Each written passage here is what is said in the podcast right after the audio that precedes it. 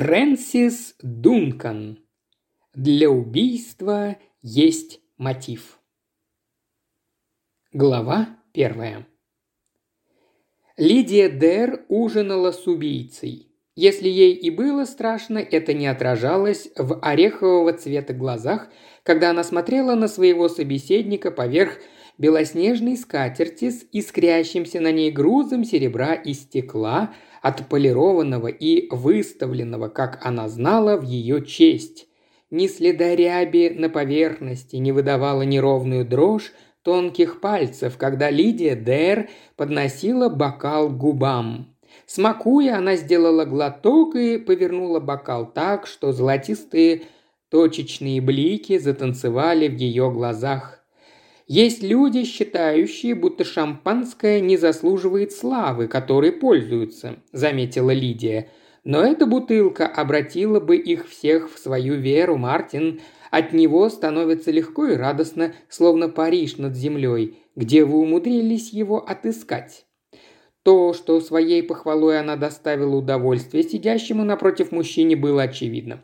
Однако он постарался скрыть это, преувеличенно небрежно пожав плечами. «Свернул горы», – беспечно отозвался он. «Шампанское – напиток для особых случаев, а если случай более чем особый, то и шампанское должно ему соответствовать».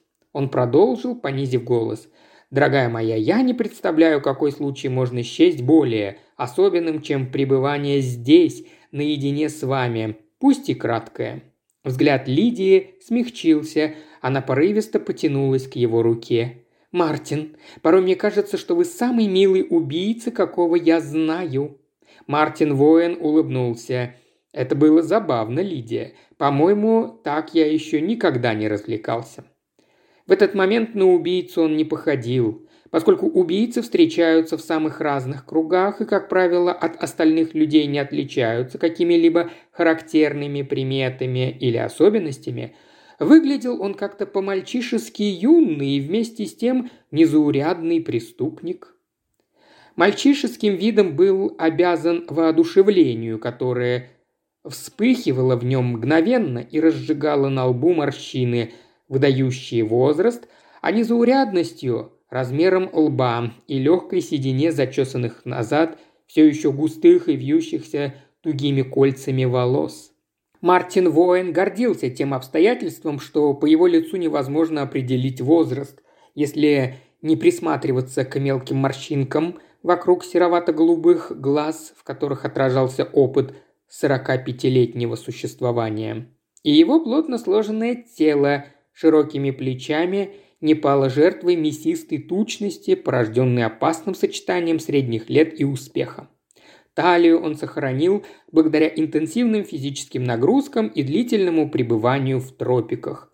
Археология и изучение древних цивилизаций были его увлечением. Мартин Воин предпринял ряд масштабных экспедиций в Месопотамию и Восточное Средиземноморье.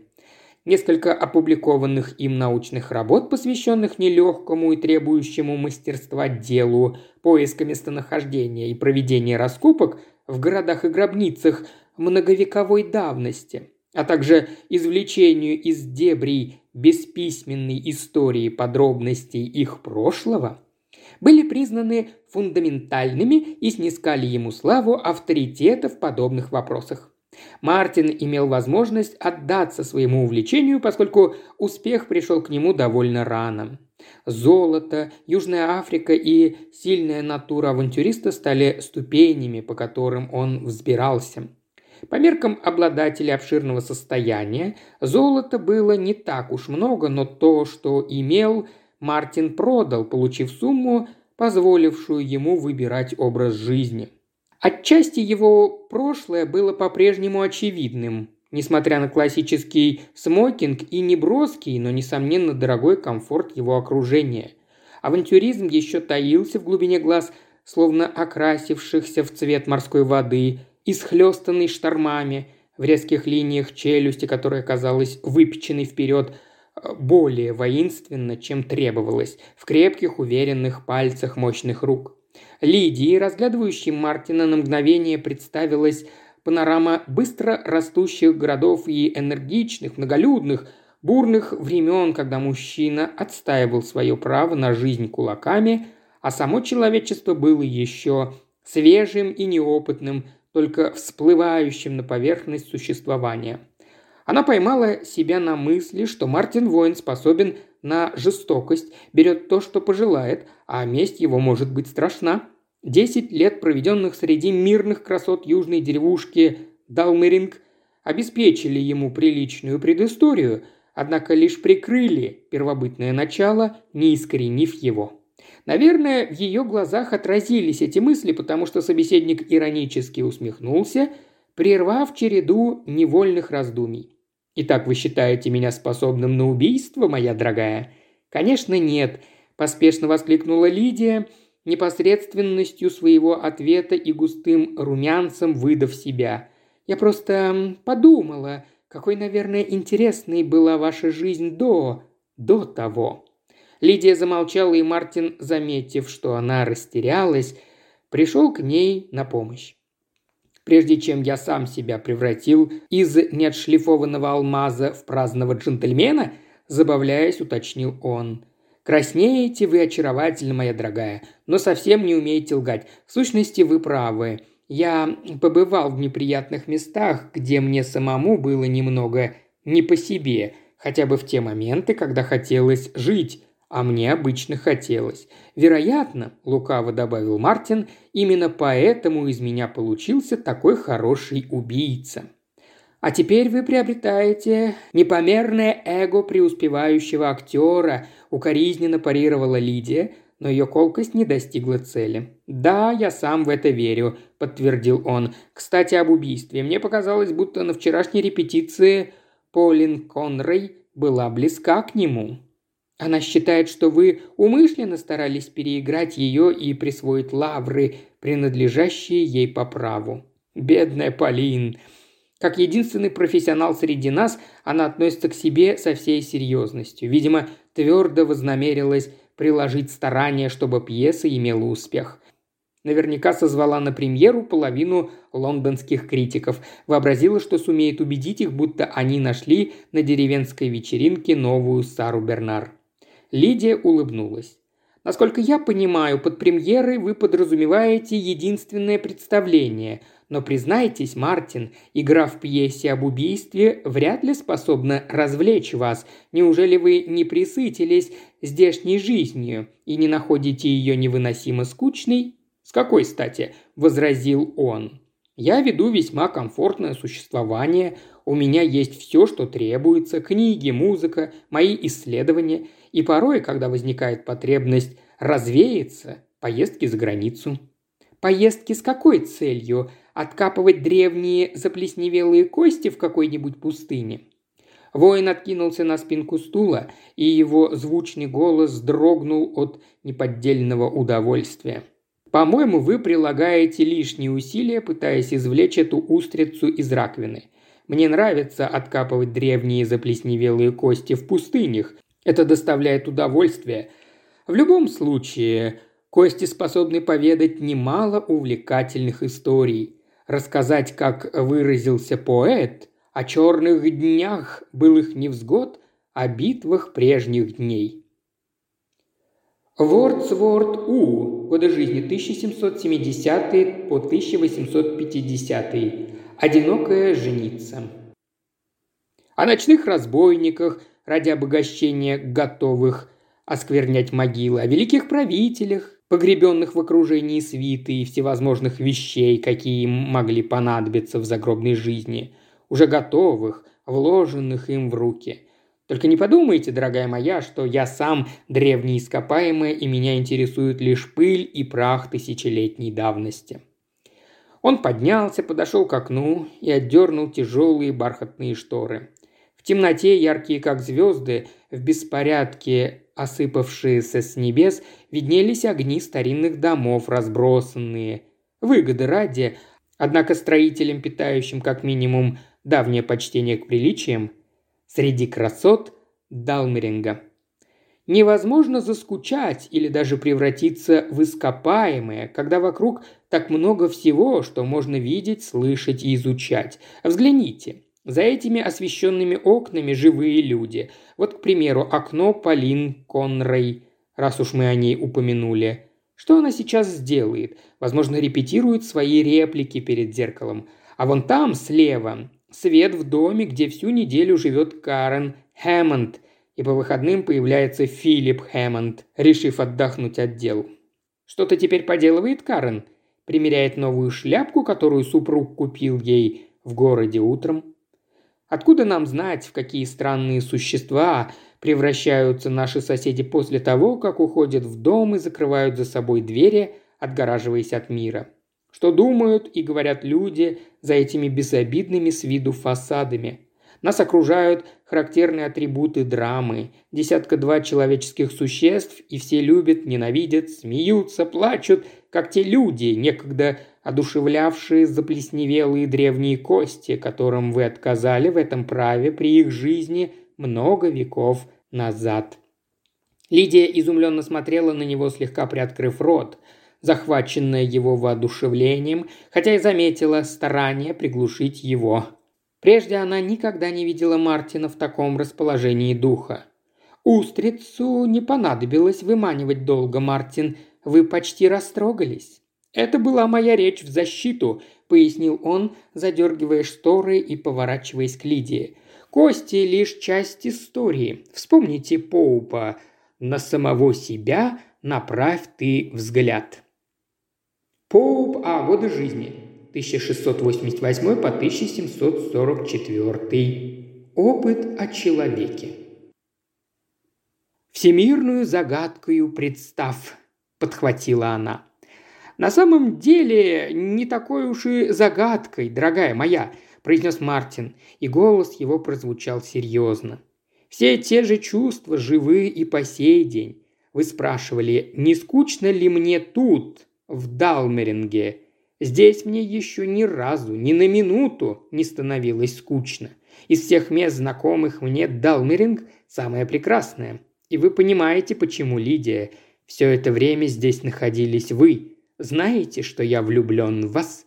«Да», – тихо ответила она, – «знаю. Мне жаль, Мартин». На его лице проступило раскаяние. «Я не хочу, чтобы вы жалели, Лидия. Я не намерен становиться мертвецом на перу. Просто... Я ничего не смог с собой поделать.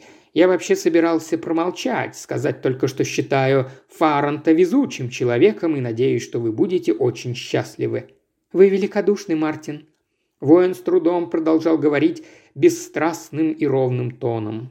«Пустое, дорогая моя. Нет ничего удивительного в том, что вы предпочли не связывать себя на всю жизнь со старым мужланом вроде меня.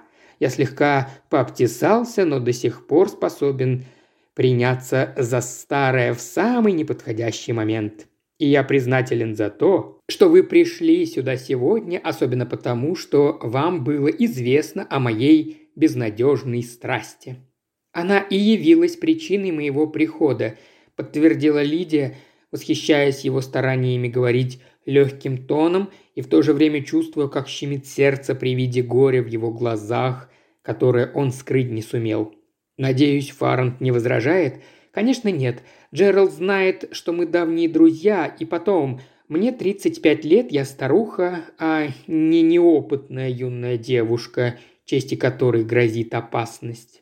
Мартин Воин взял ее правую руку в свою, широкую и мощную, и, наклонившись, поцеловал ей кончики пальцев галантным жестом, не соответствующим его массивному телосложению.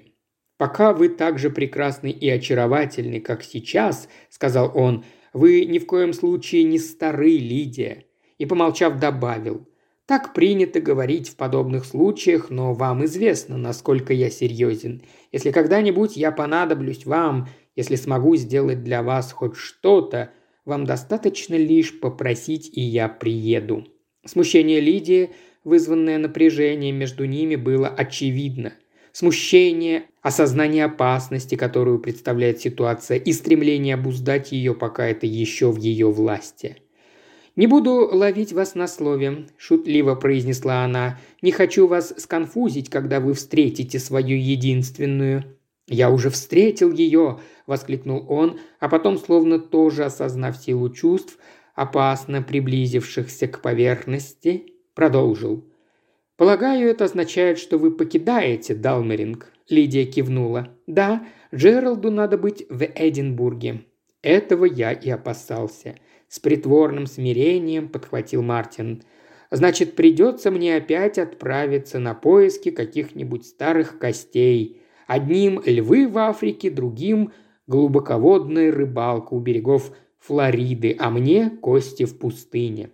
Но, видимо, усилия воина пропали даром, потому что Лидия не слушала его. Она нахмурилась, что было ей не свойственно.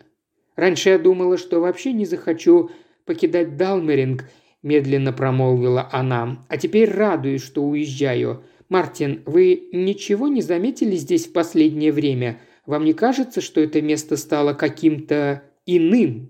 Внимание воина привлекли необычно настойчивые нотки ее голоса. Он с любопытством взглянул на Лидию. «Иным?» «Не могу объяснить, просто нечто странное витает в атмосфере, странное и пугающее, будто все вокруг боятся всех сразу, и люди следят друг за другом в ожидании, когда случится что-нибудь ужасное». «Нервы», – объяснил он, – «вы преувеличиваете, сказывается беспокойство о мелочах и перевозбуждение». Но, похоже, эта мысль слишком укоренилась в ее голове, поэтому так легко отделаться от нее не удалось. «Нет, это не нервы. Все уже не так, как раньше. Только не говорите мне, что какая-то в Далмеринге нашем гниль».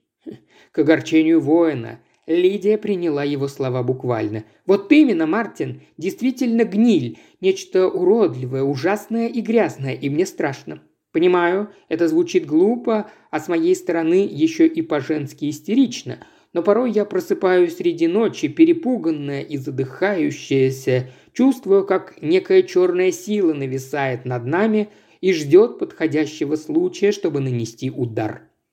От страха ее голос стал прерывистым, и воин положил широкие ладони ей на плечи. «Успокойтесь, дорогая моя, мы никому не дадим вас в обиду, и я, признаюсь, уже начинаю винить шампанское».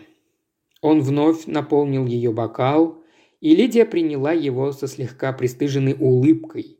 «Простите, Мартин, вот теперь мертвецом на перу стала я. Наверное, всему виной перевозбуждение. Чего доброго начну хихикать, как школьница». Не успев поднести бокал к губам, Лидия невольно вздрогнула. «Холодно?» – встрепенулся воин. «Сейчас включу камин». «Нет, не холодно», – ответила она. «Просто страшно». Лидия говорила правду. На мгновение в ее глазах мелькнул ужас.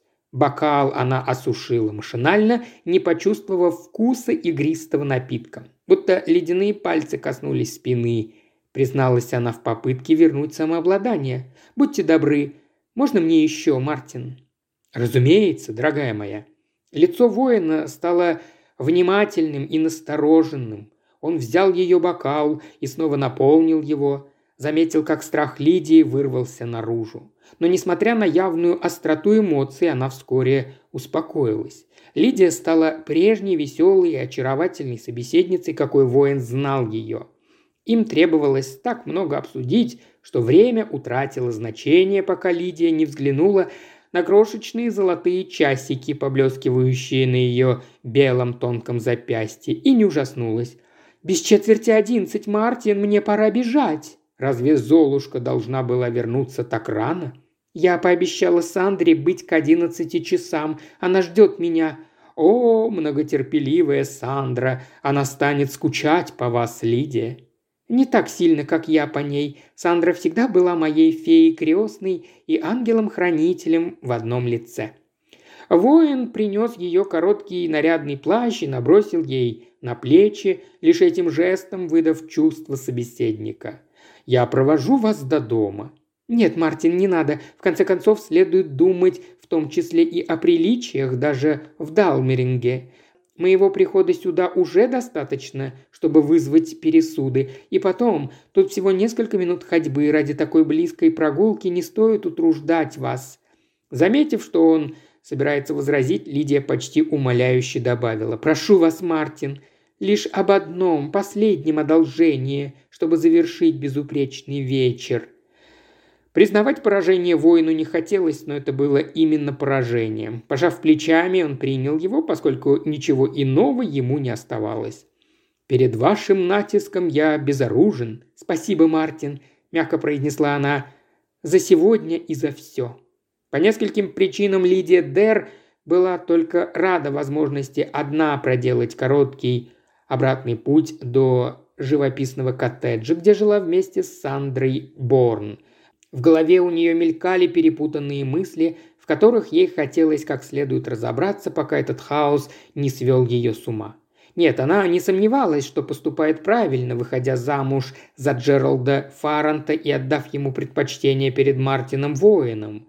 О том, что Воин влюблен в нее, знала еще до того, как приняла приглашение поужинать вместе с ним. Как Лидия объяснила, она пришла в том числе и по этой причине. Однако теперь Лидия начинала сомневаться в том, что ее поступок, порожденный смутным желанием облегчить ему участь, нечто вроде подавленного материнского инстинкта, сиронизировала она мысленно, можно отнести к числу мудрых. Ситуацию она недооценила. Лидия полагала, что она будет предельно простой и справиться с ней окажется легко, а столкнулась с обилием психологических сложностей. Мартин Воин отнюдь не был незнакомцем. Лидия знала его так долго, что могла бы предвидеть его мысли, настроение и реакции. По крайней мере, так ей представлялось раньше, а теперь она в этом сомневалась. Лидия поняла, что Воин – сильная личность, и хотя его сила выглядит неявной, скрытой за фасадом мирного существования в обществе жителей небольшой деревушки, он, тем не менее, способен быть властным и уверенным в себе. Принято считать, что именно такими женщины жаждут видеть мужчин. Лидия вновь ощутила нечто беспокойное и тревожное, предчувствие некой катастрофы, витающее в воздухе. Помедлив, она осмотрелась, словно стремясь обрести утешение при виде знакомой обстановки. Была тихая и мирная ночь в начале лета, кое-где еще мелькали огни, свидетельствующие о том, что далеко не весь Далмеринг улегся спать. Далмеринг состоял из старой части деревни с небольшой группой коттеджей и горсткой мелких лавчонок вдоль шоссе, а также современных домов побольше, где жили в том числе временные поселенцы, отдыхающие на выходных, и дельцы из города, открывшие для себя нетронутую красоту здешних мест. В домах этих последних и горел свет, а более старый, настоящий Далмеринг, в безмятежном спокойствии, простоявший на этом месте несколько веков и одинаково невозмутимо встречающий как рождение и смерть, так и военные и природные катастрофы, был уже объят мраком и сном. Даже луна, казалось, замечала это различие. Гряда облаков неподвижно повисшая в небе, заслоняла лунный свет так, что если силуэты более новых домов вырисовывались отчетливо, словно указывая, что их обитатели не спешат удалиться на покой, то старая часть деревни напоминала чернильно-черную лужицу неприглядной темноты посреди этого сияния. Похожий на вздохи шум прибоя отчетливо доносился до ушей Лидии. До моря было не более мили, и воздух, несмотря на его неподвижность, пах сыростью и солью. Красота тоже окружала Лидию со всех сторон. Далмеринг являлся воплощением очарования, немыслимой, переполняющей душу красоты Англии, пылающих закатов и серебристого моря, безлюдных вересковых пустошей и извилистых пыльных проселочных дорог, тенистых улочек, виднеющихся крыш и благоуханных живых изгородей. Красоты, которую Лидия тонко чувствовала, страдала от перехватывающей горло сладкой пыли и все-таки не находила для нее слов. Чтобы достичь цели, ей требовалось сначала пересечь открытое пространство, вытянутый и неровный деревенский выгон причудливой формы, вокруг которого располагались коттеджи, в том числе и дом Мартина Воина. Затем пройти по узкой, но хорошо утоптанной тропе через рощицу ярдов 20-30 шириной и, наконец, выбраться на дорогу, тянувшуюся к старой части деревни и ее коттеджу. Лидия прибавила шагу на полном склоне, ведущем к деревянному мосту через ручей, который петлял по выгону, и через несколько минут приблизилась к рощице. Едва она вошла туда, лунный свет погас, и тени обступили ее. Первые несколько шагов Лидия проделала нерешительно, как слепая. Несмотря на то, что по этой тропе она ходила множество раз, это было все равно, что непрекаянно и одиноко ступать по неизвестному миру мрака. Шорох послышался совсем рядом, так близко, что напугал ее, и Лидия замерла судорожно бьющимся сердцем. Первой ее мыслью было, что воин все-таки направился следом. Лидия знала, что его не было позади, пока она шагала через выгон, но, несмотря на то, что так ему пришлось бы преодолеть большее расстояние, он легко мог двинуться в обход по дороге и попасть в рощицу раньше, чем это сделала она. «Это вы, Мартин? Напрасно вы беспокоитесь!» Она старалась говорить легким тоном, но голос звучал неестественно, с оттенком отчаяния.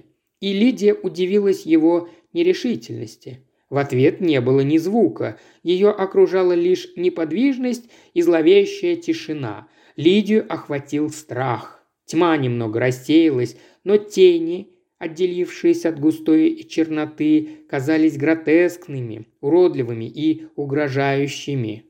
Это были уже не тени знакомых и уютных вещей. Они стали чуждыми, исказились, устремились к ней, протянули алчные пальцы, чтобы погубить ее. Лидия понимала, что это обман, порожденный воображением, вышедшим из повиновения, но в эту минуту была не в состоянии мыслить логично. Сдавленно всхлипнув, она бросилась бежать, и этим будто подала сигнал выступить против нее всем силам зла, каких втайне и так долго опасалась. Неожиданно выяснилось, что на тропе она не одна. Против собственной воли Лидия обернулась, чтобы взглянуть на этот ужас. Безумный дьявольский ужас с ненасытными глазами на немыслимой маске демона. Невообразимый ужас, парализовавший ее тело, в который отказывался верить ее разум. И пока Лидия смотрела, не в силах шевельнуться, все свелось к пронзительно острой, нестерпимой боли. Она прошила ее насквозь и охватила целиком. Боль стремительно пронеслась по ее нервам, достигла яростной и чудовищной кульминации, и Лидия утратила чувства. Не стало ни боли, ни страха, ничего, кроме молчания, в мягких объятиях которого она неподвижно затихла. Уважаемый слушатель, ты прослушал ознакомительный фрагмент аудиокниги. Желаешь продолжить слушать аудиокнигу? Тогда подписывайся на канал Ильи Кривошеева на Бусти. Ссылка на канал в описании.